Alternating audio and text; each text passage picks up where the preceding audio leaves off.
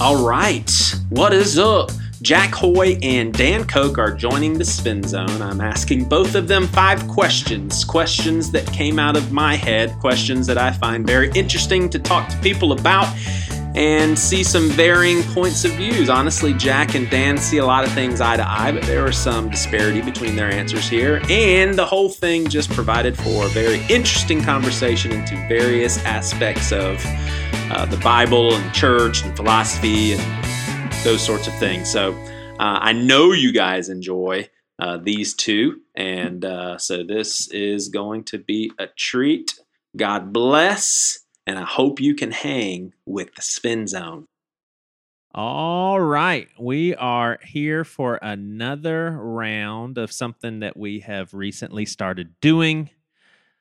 We're going to ask five questions each of them will have a limited amount of time to answer. And uh, if I if I remember correctly, Jack, my uh, scientific method studies back in high school and middle school and all of that, you would be the uh, the control group, I think, because you're always gonna. I'm not gonna do this segment without starting with you. It's the it's a rule. This is like Jack's segment, and you're always going to start it. So, does that make you the control group and everybody else the experimental groups? Am I right? Do do I remember correctly? I I I did so bad. Okay, cool. Science. Thanks for the help. Awesome. Uh, so I think it, it. I think what we'll do, even if we didn't do it this way last time, I'm pretty sure we did two minutes per question. I will let Jack know when he's out of time, and I I am making a pact, an oath with myself that I will interrupt no matter what. Even if Jack starts to talk about his grandfather with tears, I'm going to say, "Stop! Two minutes is up," and uh, we'll have to we'll have to move on now. At that point in time, Jack can choose to have an extra minute, but he can only do that once. So, Jack, I, I appreciate I it at all last time, did I? Yeah, you did. I'm pretty sure.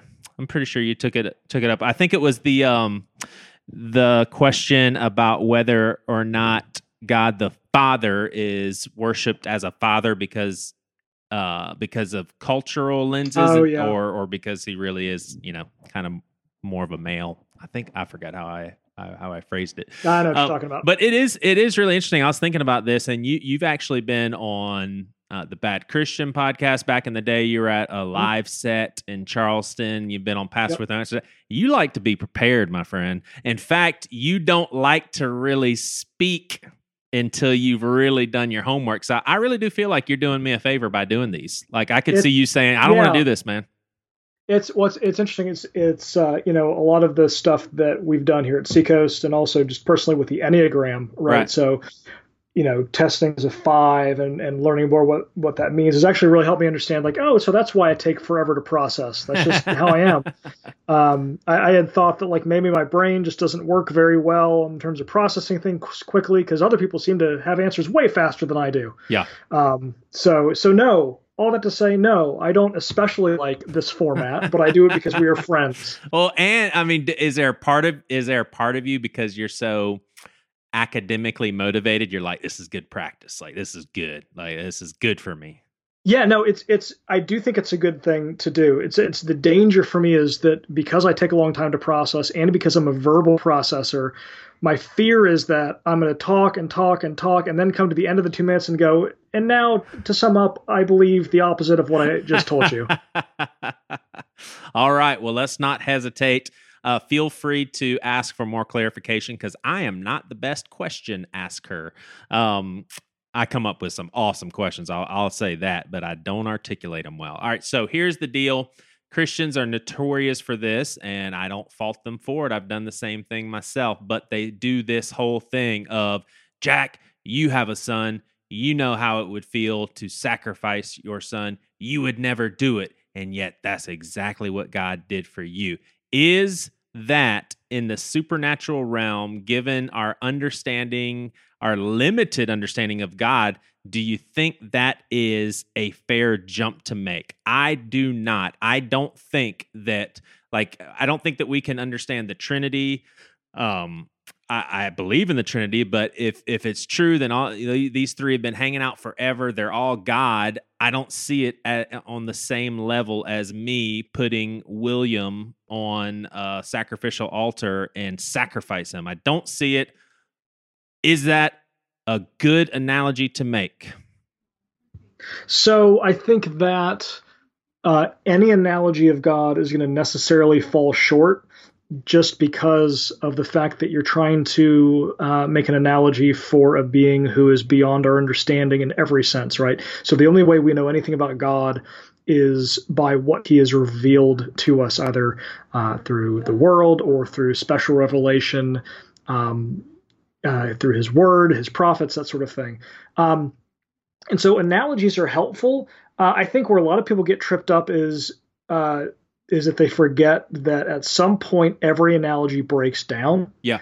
Um, and so you know the the the thing about I, I guess what I would say is I think that's a fine analogy as long as it's just a launching off point to talk about other things. Because the idea that um, you know, oh, you know, imagine what it would be like for you to sacrifice your son, and that's what God did for you. It's like kind of, but not really.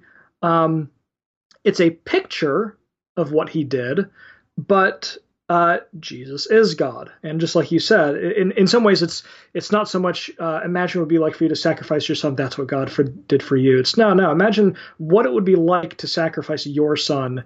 Um, what God did for you is immeasurably more difficult than that right? Because you, you think the Trinity is you know existing in a perfect relationship with one another. They're all at harmony. They love each other with perfection. They're one, even though they're three persons.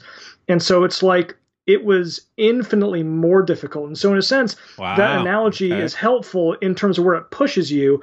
But if you if you just stay with that analogy, it's actually very limiting in what it tells you about God. All right, so your good job. You you had uh, like ten seconds to spare, but I always like to follow follow up with some stuff. Um, I I still uh, I, I think that you are. I'm speechless, man. I am. I, I can't even get the words out. I think that you are on the money as far as analogies breaking down. But even with what you just said, as far as how hard it was for God Mm-hmm. Was it he he knew that everything was going to be okay and just a couple mornings from now, Sunday morning everything's going to be fine. Is it that in your mind it was tough to see him experience that pain and to take well, the sins of the whole world? Well, so so the idea of you know he knew everything was going to be okay. I mean, so that's in Philippians, whatever passages talks about you know for the joy set before him, right? right. So in other words, he he did know the final outcome, um, but just like you know. Even if even if you knew that the outcome of a very serious surgery would be fine, you're still going to go in there with fear. Um, and so, and so, in other words, I guess we would say is is if it wasn't hard for God, then Jesus is pretending in Gethsemane, right? He's lying, um, or he's a coward, right? So, so in other words, if that fear and that anguish isn't real in the Garden of Gethsemane, when he's wrestling with what he has to do, um, if that isn't real anguish, then it's something else. It's either cowardice or it's pretending. Um, neither neither of which I think is is acceptable. Gotcha. Uh, so so you know I, I, do think that was real, despite what he knew. Yeah. Do you ever have like a knee jerk react? Like it, has been a recent thing that uh, annoys me. I think and it reminds me a lot of myself for so much of my Christian adulthood. You know, I just thought I had figured out a great theology. I have all the formulas down. I can explain anything to anyone. And what bothers me of what I used to do and what I hear people doing now, I mean, I, hear people even at Seacoast do it, and that is talk about God formulaically in a way of, well, how do you even how do you know that? You just said something about God that's not necessarily ironed out in the Bible, but you mm-hmm. just you just put two and two together and you're making your own conclusion. I'll give you an example. I heard yeah. some I'm pretty sure I heard someone recently at Seacoast, and I've said the same thing many times, and I think maybe I even believe it, maybe I don't. But it was um, when you get serious with God, demons take notice. Uh, okay, what if what if God actually makes you invisible to demons when you're serious? Like, what if He blesses you and like, oh, He's getting serious with me? I'm going to protect. Do we know that? I mean, do we? And, and yeah. I guess that's not a great example because that's involving no, no. I, I, get what you mean. Well, so I, I think for me, um, for me, it's really about when when people say things like that. It comes down to sort of two things. One is sincerity, right? Um, like, are you sincerely trying to express yourself? Are you sincerely trying to express a belief? Because if you're if you're sincere, then I give a ton of leeway for you know clumsy with the wording, or maybe you're inadvertently expressing something you don't mean to. Like I, I, I think there's a lot of room for, for grace for that. If, if someone is sincerely trying to communicate something, and for that example that you gave, right, they're sincerely trying to communicate. Oh, I assume they're being sincere, right? That when you follow Christ, you can expect spiritual warfare. Yeah, I think that's. I, I think that sentiment is fine. Uh, even if it's expressed in a way that might be a little dramatic for me. Right. Um, now, um, you know, there are oh, and I had one that's gone. You know, there are other things that that we say. Oh, I have it back. That we try to express. So sincerity is one. The other one is um, reflection. Have you actually thought about what is coming out of your mouth? And so one of those is, you know, I've heard a lot is um, if God feels far away, guess who moved? And I hate that because the, the unspoken answer is you did. But that's ridiculous. That's not true at all. God hides himself and moves and veils himself all the time in the yeah. Bible. Like this idea that if you feel far from God, it's your fault is so profoundly ignorant. Um, and to me, that's the that is something someone is probably trying to be sincere, but they haven't thought for more than two seconds about what just came out of their mouth. God veils himself all the time. Right. Right. God God removes himself and God makes himself hard to find sometimes. And there are various reasons he does that. Um, and so and so it's like there's the sincerity and then there's the reflection. Are you sincerely trying to express something that you believe is true? And then have you thought about it for more than five seconds to think about whether it is true? So be a little more responsible with what you say, kind of. That's I feel like that's a good policy for all things. for it's it's kind of a universal thing here. You know, when you talk, just be a little more responsible. I I'm, I'm with you. All right, oh, next great. question. Two minutes. Yep. Does God change His mind? No. No, that is an anthropomorphism. Uh, so anthropomorphism. I know what you mean because I'm really smart, yep. but explain that to our dummies. Sure, for everyone other than Joey. Um, anthropomorphisms are basically ascribing human characteristics to God. So when we say uh, the hand of God did something, we're not saying that God literally has physical hands. Uh, now, now that people is like, but you know, oh, so Jesus isn't God? That's what we're talking about. So don't be stupid. Um, uh, when we say God, like God the Father, right? The God um, that the people uh, worshipped in the Old Testament, the God that we pray to, right? The the member of the Trinity, the transcendent God the Father who has no body. Um, he has no hands and yet we speak of the hand of God. Anthropomorphisms are ways for us to understand a being who is beyond our understanding. And so when you find in the Bible things like God regretted something he did or God changes his mind, um, those are not expressions of actual things God is doing. That is the closest approximation to our ability to understand what that would be like for God. Yeah. Right. So from our perspective, it looks like God is changing his mind, but that's because we can't really conceive of because we can't really conceive of a perfect being doing something that he knows isn't going to work and then doing something else. To us, that's changing your mind. To us, that's regretting. But it's not that for God. But we also don't really know how to talk about that when it comes to a perfect being. Why would a perfect? I was actually having this conversation with someone last night in my Genesis class, or two nights ago. And she's like, it doesn't make any sense to me why God would create humans and then kill them with a flood if he knew that was going to happen.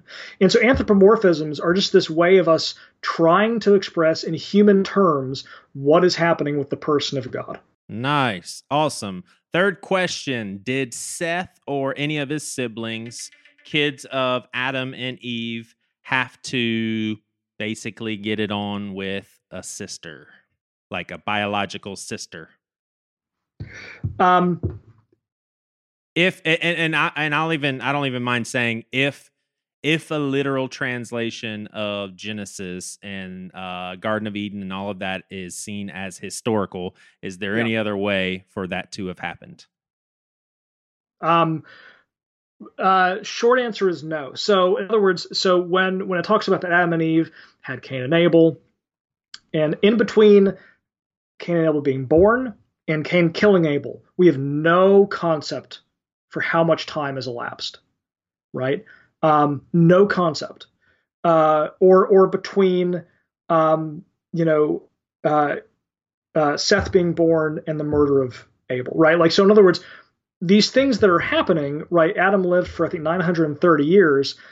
Um, when did Cain take a wife?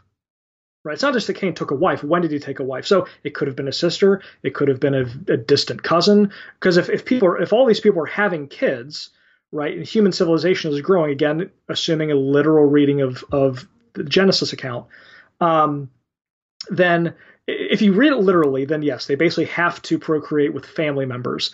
Um, but it doesn't have to be sisters. uh, they do. I mean, there's no other option, unless unless you believe that God also specially creates a bunch of other people. But then, like, like all of this is speculation. Right. But yeah, if those are the only people, your options are pretty limited.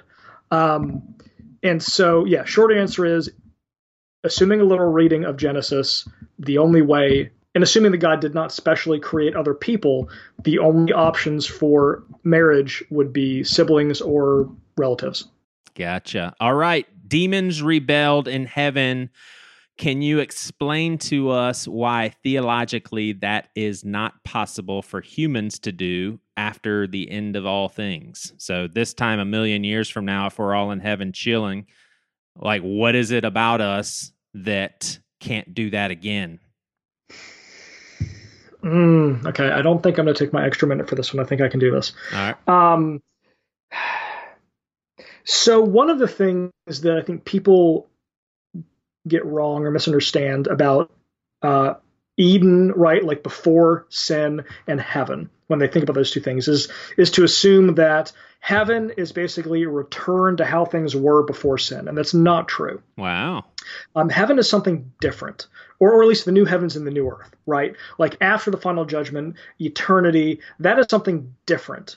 Um, in the Garden of Eden, you have animals eating each other. You have, um, you know, this sort of this these natural things happening. But then in heaven, one of the images is the wolf laying down with the lamb. Um, this idea that relationships between animals are somehow new and different.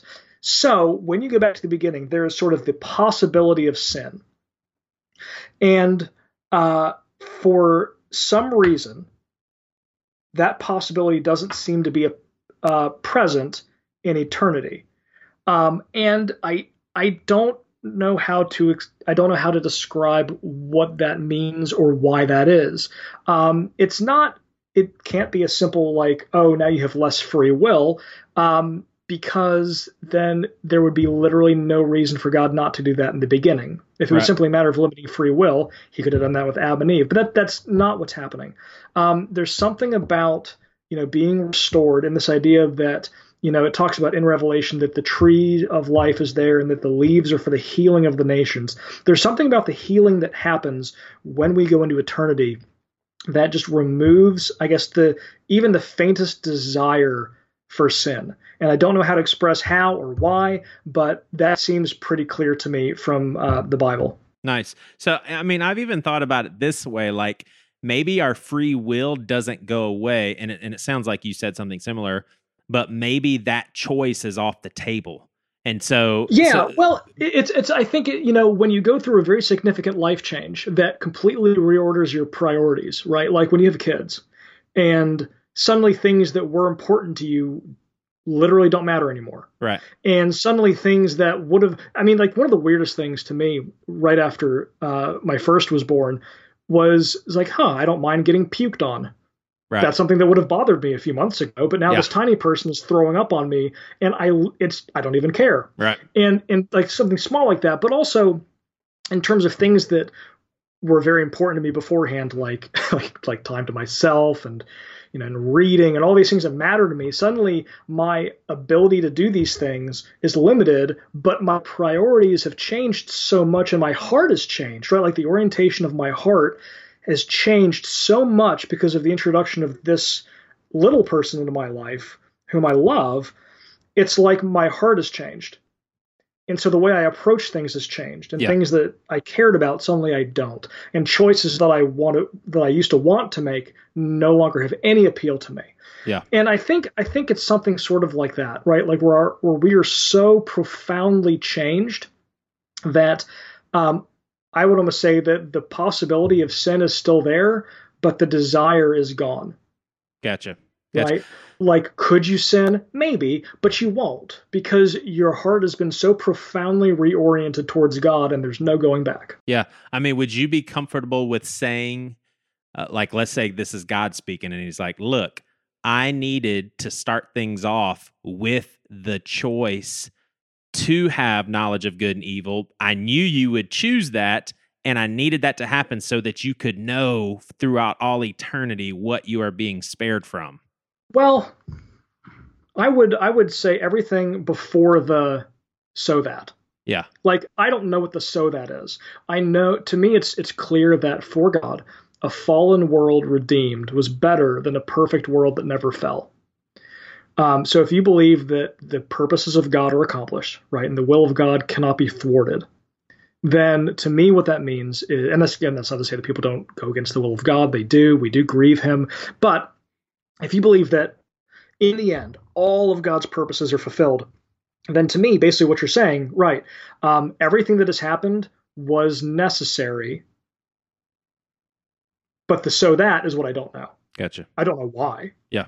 And then to me, that that that is something that is very difficult to understand. Why?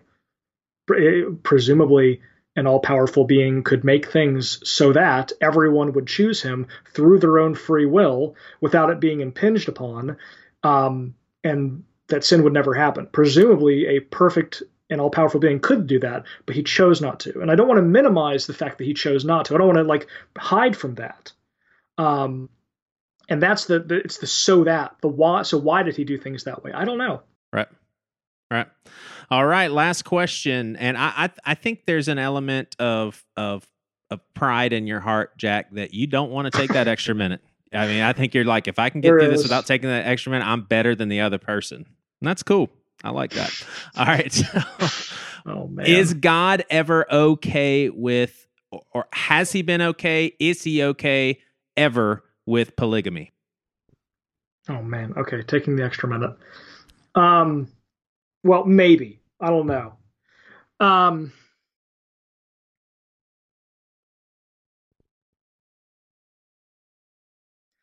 So it's it's the is he okay with this? I'm gonna say no. Um, in the sense of so there are going to be a lot of things that your friends do, that your kids do, that you are not okay with. But that's not to say like, and therefore I shun you or and therefore I'm going to do these things to you. Right. Right. Um, and I think it's the it's it, you know to me what it probably gets back to is you know in in um, Matthew where the Pharisees are talking about um, you know Jesus they're talking about Jesus about divorce and and they they say so so if you know if divorce is so bad why did Moses allow a man to give his wife a certificate of divorce and Jesus basically says because you guys were so terrible that you couldn't exist unless God made some concessions. Right. And so I think that um, maybe let me put it this way. So in, in Genesis, after the flood, uh, or before the flood, God says, "Man is so sinful, I'm going to kill them all." Then after the flood, God says, "Man is so sinful, so I'll never destroy the earth again." What? Yeah. Literally, the thing you said is the reason for the flood is now why you're saying you're not going to do it. And it's sort of a concession. It's a way of saying, this is how you are. And therefore, the reality of sin means that I'm going to make some allowances for how things are going to be. And what that means is that cultures get to the point where things happen in them that is that is bad that are bad. And I think polygamy is one of those things. I think polygamy is one of the things that, and I'm definitely taking that extra minute. Um, polygamy is one of the things where it is not the plan of God. It is not something that is good. Um, but, you know, here's what God doesn't do. And, and, people have the same complaint when it comes to slavery in the New Testament. God doesn't just roll up into a culture and say, hey, guess what? Everything you do is bad. Right. Only do these things or I'm going to kill you.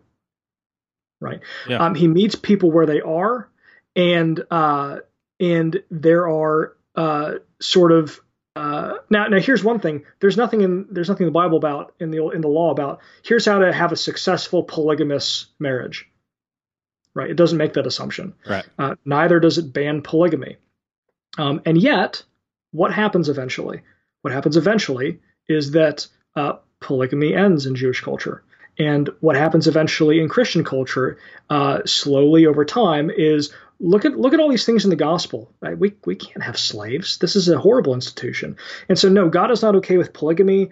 Um, but what He doesn't do is roll up and say, "Hey, th- you have this sin in your culture. Uh, get rid of it immediately, or I'm not going to deal with you." Yeah. Because um, we'd never be able to meet God where we where He is. Yeah. Awesome. Um, I, I kind of put that in, in the same category of you and I both know that we can't respond. Well, I guess I guess we can, but then it would be overbearing, which I guess proves my point. But if I did something every single time my kid whined, mm-hmm. yeah, th- I I would basically have them on lockdown. You yeah. know, I mean, it, and and that's just I don't think that's being a good father. Like Every yeah. every time you whine, I'm sending you to timeout, and you spend all of your days in timeout because you haven't learned. You know, and then isn't whining somewhat a type of expression for a kid that age and sure we should try to mitigate it but isn't it also maybe somewhat natural for that age just like we whine but it's in an adult way and it may not sound whiny as an adult but it's still whining you know? yeah right yeah all right so grade me on these questions uh as far as challenging A, B, C, D, F? Well, I mean, like if I think about the most horrific thing you could possibly ask me, these are probably C. but it's like in terms of like some of the questions you can roll up in here with, like, yeah, hey, listen, they, these were not so bad. Um, they're, they're in terms of so in terms of like things that would that would make me break out in a sweat once you asked me. These are like C. But in terms of things that I think are, are really good, interesting questions, I think they're definitely all B's and A's. Now, do you would you break out in a sweat because of your reputation, your job, and all of that stuff, or break out in a sweat because you're like, I have no idea? Um, no, what neither, but closer to the first. Yeah, um, I wouldn't do that to you, homie. The the internet is a hellscape from which we're all desperately trying to escape. And uh, it's more of it's more of the I, I, care very much about expressing myself clearly and thoughtfully. And uh, and so questions that are minefields, it's not so much I don't want to answer them; it's that I want to make sure that these are things I've thought about. Yep, makes sense.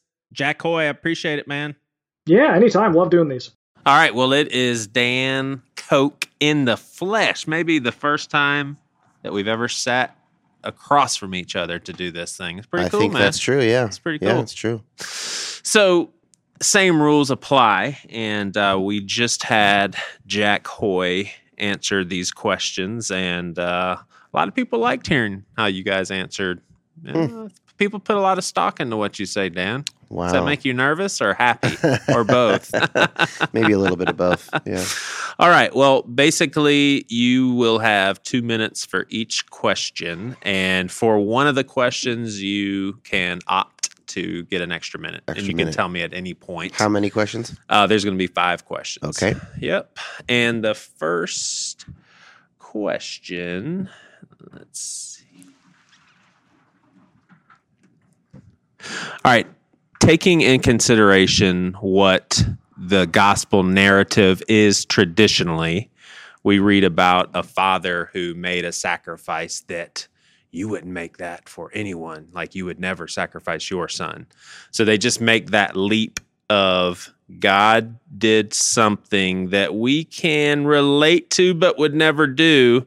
And my question to you is Did it really feel to God like sacrificing his son in the same way that if I decided I need to sacrifice William for God and I lay him down on an altar and sacrifice him, that's what God did to Jesus. That's how it felt to him because I can't imagine it. So, do you? The, the question basically is, can you make that jump? Because I stopped believing in all that sentimental stuff because I'm just like, there's no way it's that simple. I have no idea what it felt like to be Father God sending His Son, especially with all the Trinity uh, implications here. Yeah, I mean, if the if your question's not about that particular atonement theory Right. as compared to other ones, so just leaving that aside, if if the question is really about does God suffer in a way like we suffer, I think that God does in fact suffer. Yeah. I don't know uh, how similar or dissimilar that suffering is. Um, certainly, I think the more we anthropomorphize God, the less close we are to, to probably accurate description of God, Right. because in some sense, God is surely beyond our language. But if you're asking me, did God does God experience suffering for the sake of loving His creation? Yes, I, I believe that God does. Okay. Yep, that makes sense. That makes sense. So so you would say it's not altogether far fetched to talk about it in that way. That there's some truth to find there, probably. Yeah, I mean, uh, Dale B. Martin, New Testament scholar, says that you know when he when he confesses he descended into hell in as part of the Nicene Creed. Yeah. Martin says, look, that's just another way of saying there's no place, there's no suffering, there's no darkness, there's nowhere in the universe or in the personal experiences of people that Christ does not go with us in our suffering. Yeah. So I would affirm a very robust notion of God's suffering. Yeah. Yeah. Nice. Nice. All right. Well, sticking with God, does he change his mind? Does God change God's mind? I don't know. I um I'm pretty, you know, I'm I'm an open theist and uh, I'm pretty interested in process theology, but I I don't know quite enough about it yet to have an you know opinion one way or the other. But one of the things that process theologians say is that God is changed, and I guess all open theists would say this to some degree. God is changed by history. Yeah. God is affected in some way, and then any kind of effect is change. Doesn't mean that God's immutable essence has changed, Right. but something about God's, even if we just say God has now experienced this moment in time, just like we have, Right. that's a change. Yeah. Uh, so I would say, insofar as like, does God decide to do something different? One based on stuff that happens? Yeah, I think probably so. If it's does God's main purposes ever change in terms of how God feels about you? Does that does God change God's mind about what God feels about people? No. Right. It's always unconditional love. It's always towards peace and justice and harmony, but God might take different steps based on what happens in time. Nice, man. It's funny. I am thinking of questions to do next time around based on your answers. Yeah, I see you taking some notes there. like I love Yeah. the conversation of does God have emotions? Like that is Mm. just so fascinating because uh, you anthropo anthropomorphizing. How do you say yeah, it? anthropomorphizing. Yeah, when you do that to God, obviously you have to describe emotions. I mean, like the Yeah. the narratives, but he does, and and then involving this same question is does he experience moments at a time? Because that's where emotions come from. Is oh, I'm in a situation, it's changing the way that I feel. You I think that God can't experience emotions the same way that we do because our emotions are located in our brain. Right. With particular chemicals being fired, you know, firing and whatnot. Obviously, we we wouldn't be able to say that God has that experience Right. because God doesn't have a physical body. Right. Jesus had the emotions that we have. Yeah. In basically exactly the same way. Yeah, gotcha. Uh, God the Father can't. But to say that, but you have, I think we do have to say that God suffers in some sense. I mean, that's very biblical. right. You're doing a good job, Dan. Thank Very you. good. Thanks. All Joey. Did Seth or one of his brothers get it on with one of their sisters? Is this a Genesis question Yeah. about like Yeah. limited people on Yep. the earth? Yep. I don't think that Seth existed. You don't think that So, Seth no. existed? Okay. So I don't basically, Noah existed. right. Where where does history start in the Bible as far as you're concerned, as far as actual people? I don't know, and and I it's a question I'm really interested in, and I could probably do a lot more reading about it to come to a better opinion. I'll say this: what needs to have happened to me is the only thing that needs to have happened historically is the exile. Yeah. into Babylon. Yeah. uh, if that could be proven to not have happened, which I, I believe there's tremendous evidence that it did happen. If that were to not have happened, I would be like, okay, this whole thing is a bunch of crap. Right. Um, I would guess that I don't know, man. I, I mean, I think King David and Saul were historical people. Right. Um, Solomon, uh, there's there's evidence for that. I don't know. Uh, I'm not sure about anybody before Yep. that. I'm not sure Yep. about Moses or anything. I hear you. Okay, so we have been taught that one third of the angels rebelled at one point following Lucifer, who seemed to be the worship leader in heaven, second only to God. So basically, there was a rebellion in heaven. I don't know what your outlook on the afterlife is, but if the afterlife is anything like people envision it, it's a it's a forever place of grand living and great food and no sickness, no pain, no war or anything like that. But if that's the case and the demons once had something along those lines and they rebelled, why not humans rebel again? Like uh, like I don't think Dan that- and I, you, yeah. you and I are planning on having a you know a good time in the afterlife, but can someone ruin it for us? I don't think that that description of the angels rebelling in heaven is like an accurate play by play. I Yeah. think it is a true myth. And I, you know, it's a poetic, it's got poetic theologic meaning. Right. So it's something like, look, even if, uh, I don't know, something to the effect of, I'm off the top of my head, even when things are going so well and, you know, God is blessing you abundantly, uh, you still have the capacity to rebel against Yeah. God. And I don't, you know, I don't have very formed thoughts on demons and angels and all that. So I just take my answer here with a huge grain of salt. Yeah. But I don't think that it describes whatever our future looks like. Yeah. So I wouldn't worry about that like as a live possibility or something. I just think it's it's not the function Gotcha. of those stories. Gotcha. All right. And lastly, is God okay with polygamy in certain situations? No, never.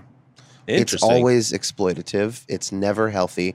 Even in and my my dad wrote a whole book about this. Even in Genesis, when even even just in the narrative of Genesis, whether or not you think that stuff happened, all those people who get involved in extramarital stuff, bringing their slaves in for pregnating them, you know, all this stuff that was very commonplace, it always goes poorly. So even the writer of Genesis is like using it as a morality tale Is the- he? the writers of Genesis? Yeah. And so I would say no. God has never wanted polygamy. God has never wanted slavery. God has never wanted uh, unjust subjugation of, of people of any kind. So would you put this in the same category as divorce then? One of those things Sure, that yeah. God doesn't like, but it's there? Yeah, I don't even. I mean, when you know when Jesus says God Moses permitted you divorce, like I don't even know if I think that God really did permit it, Right. or if that was like the best that the Israelites could do at the time. Yeah. thinking about it. Yeah. I probably lean towards the latter. Yeah. So I think God never never wants that stuff. Yeah. Awesome. Dan Coke, appreciate it, man.